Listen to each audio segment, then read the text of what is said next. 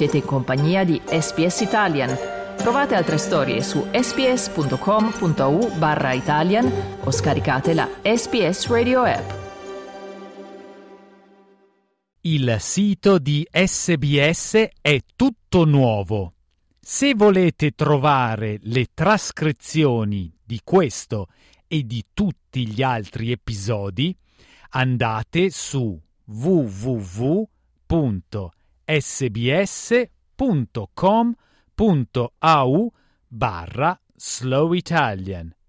sbs.com.au/slowitalian. Slow Italian Fast Learning. Il dottor Andre Zerger è il direttore di Atlas of Living Australia. It's a national biodiversity database that brings together Australia's biodiversity data. So basically a one-stop shop for biodiversity data.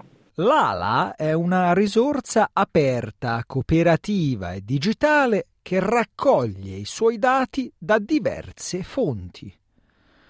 Uno dei maggiori contributi arriva dai cittadini scienziati, membri della comunità che si offrono volontariamente di raccogliere o analizzare dati.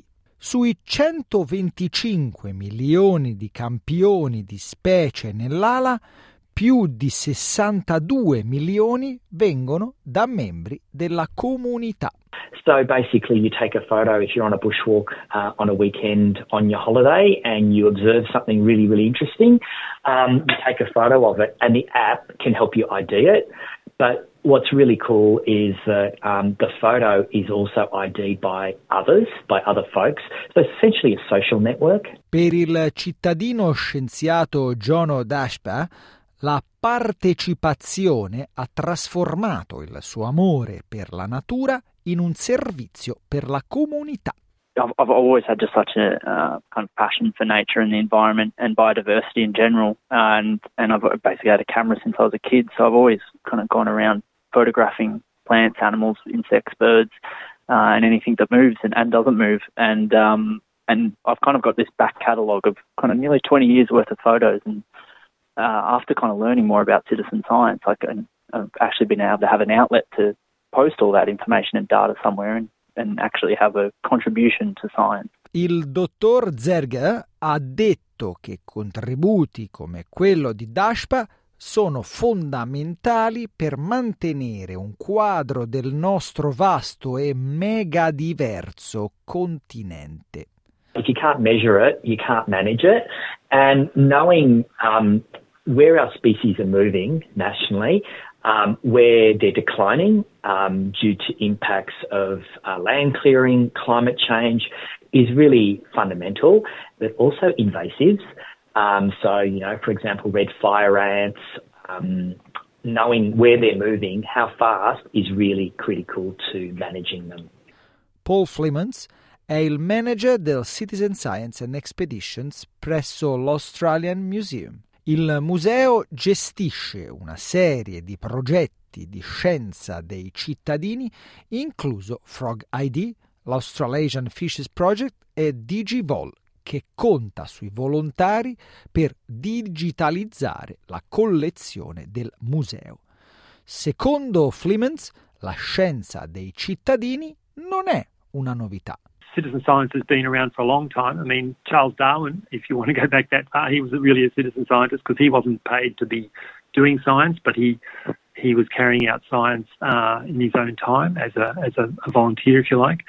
But even back in the 60s, we had projects at the Australian Museum where we had volunteers monitoring and watching for butterflies as part of a butterfly project back then. Flemons però dichiara che oggi le persone comuni possono contribuire dal divano di casa e anche in pigiama se vogliono.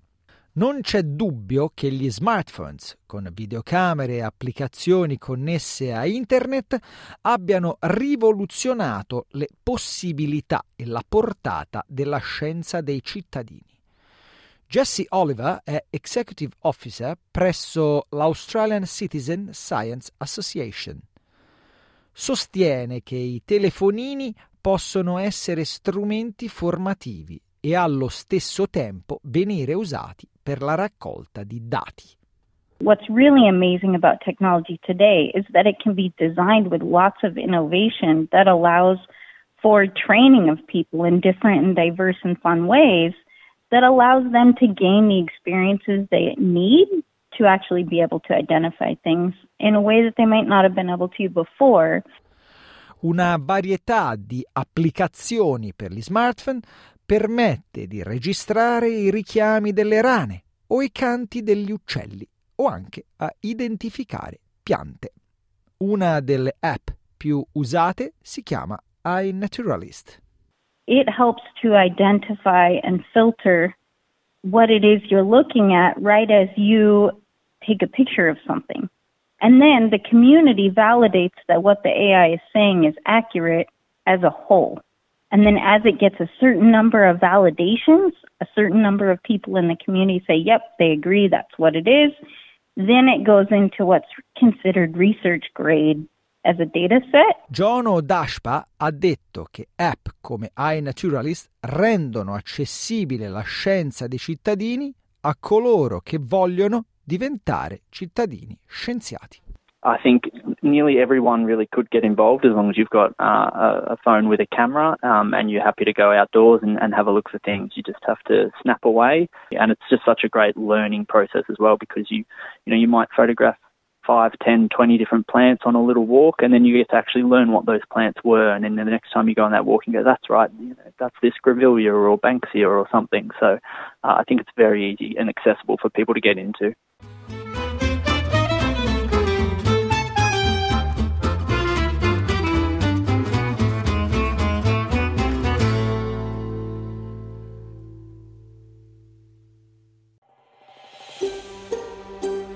Cliccate mi piace, condividete, commentate, seguite SBS Italian su Facebook.